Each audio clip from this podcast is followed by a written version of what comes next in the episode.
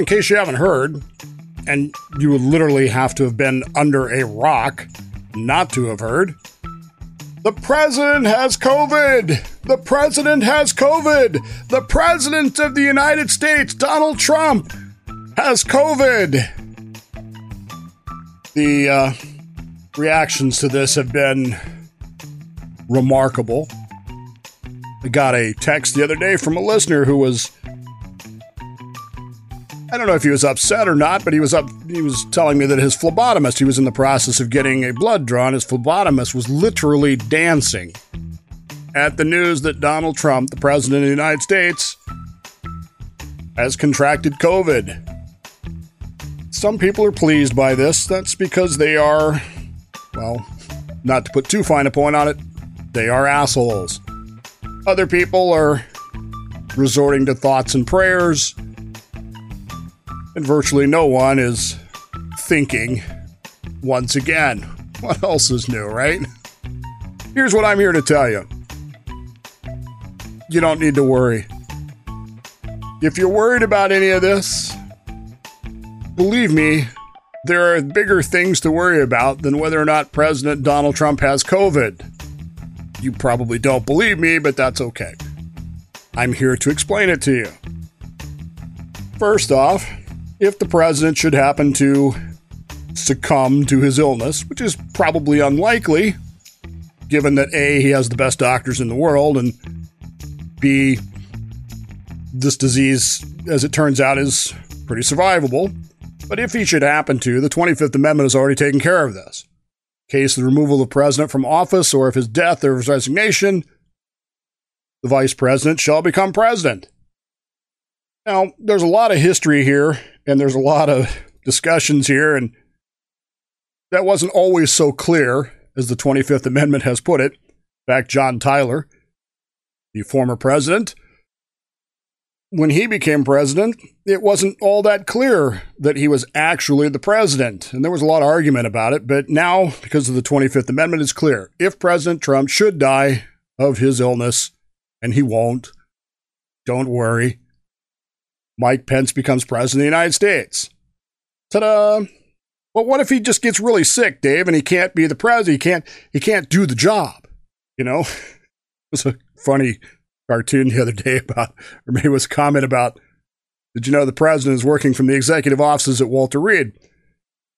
Someone said there are no presidential offices at the hospital. What are you talking about?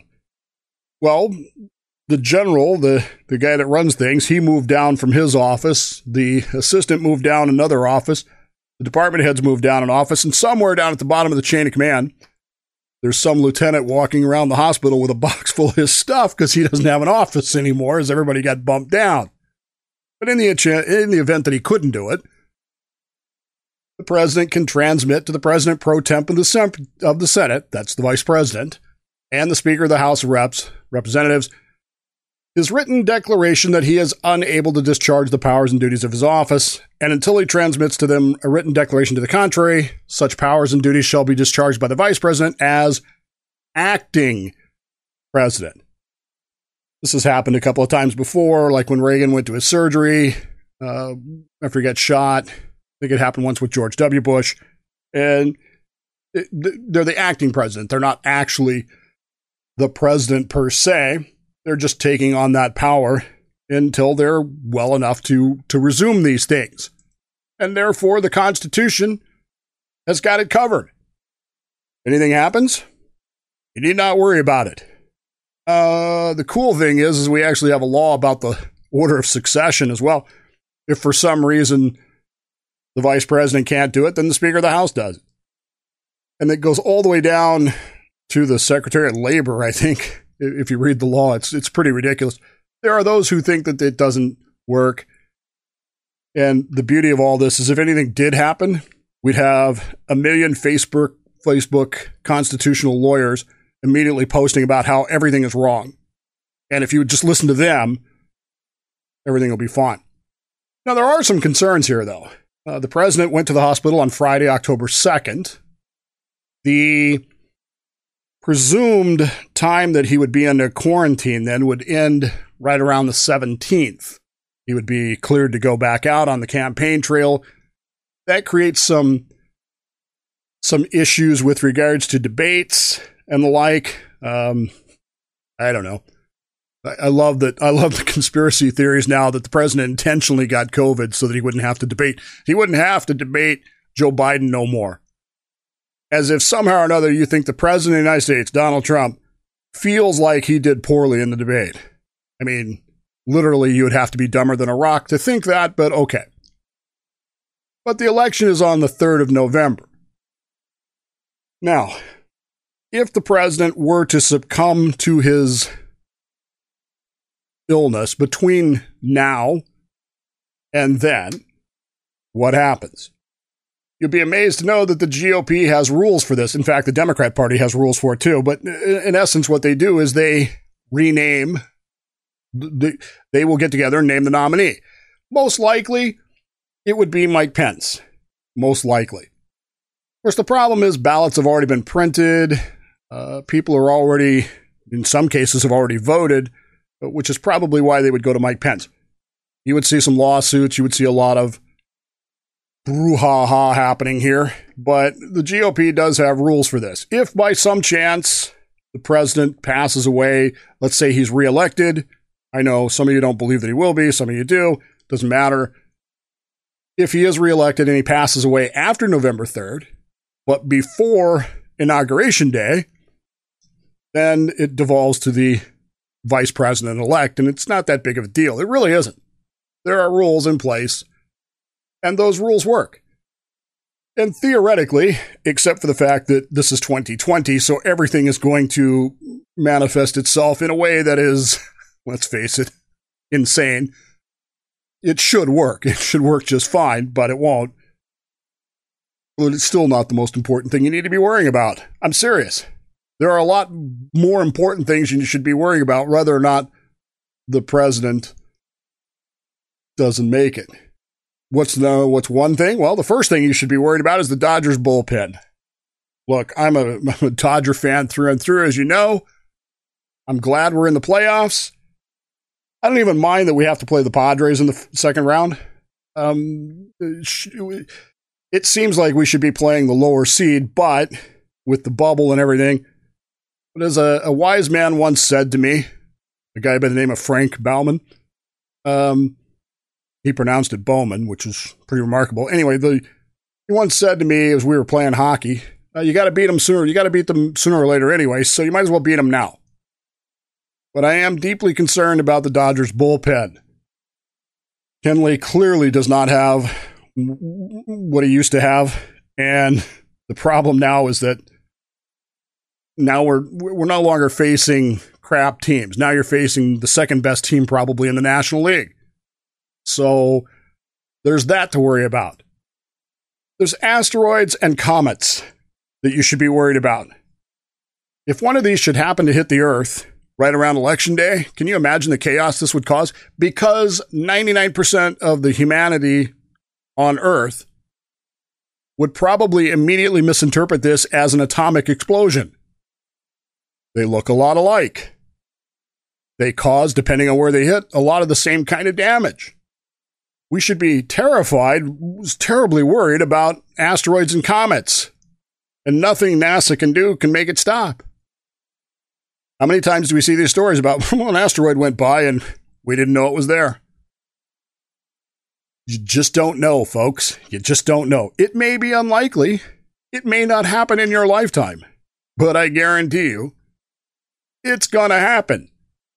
At some point, it's going to happen. So you should be worried about that. If that's not enough for you, how about the Yellowstone supervolcano? You know what this is, right? Those of you those of you that have been to Yellowstone, you know this. Yellowstone National Park is basically a giant volcano that is somewhere between 50 and 100,000 years overdue for a massive, and by massive, I mean bigger than Krakatoa explosion. And when it does, it's basically going to kill everybody in Wyoming, Montana, North Dakota, parts of Colorado and Utah. It's going to bury most of the the Midwest in, in ash. It's going to create a miniature ice age.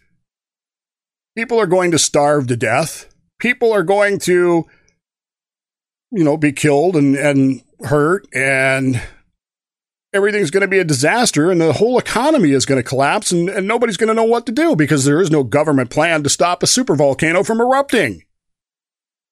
Believe me, FEMA has no plan for this. You might be looking at that map going, Dave, I'm down in Florida. I, go, I got nothing to worry about. where's your food come from, Florida?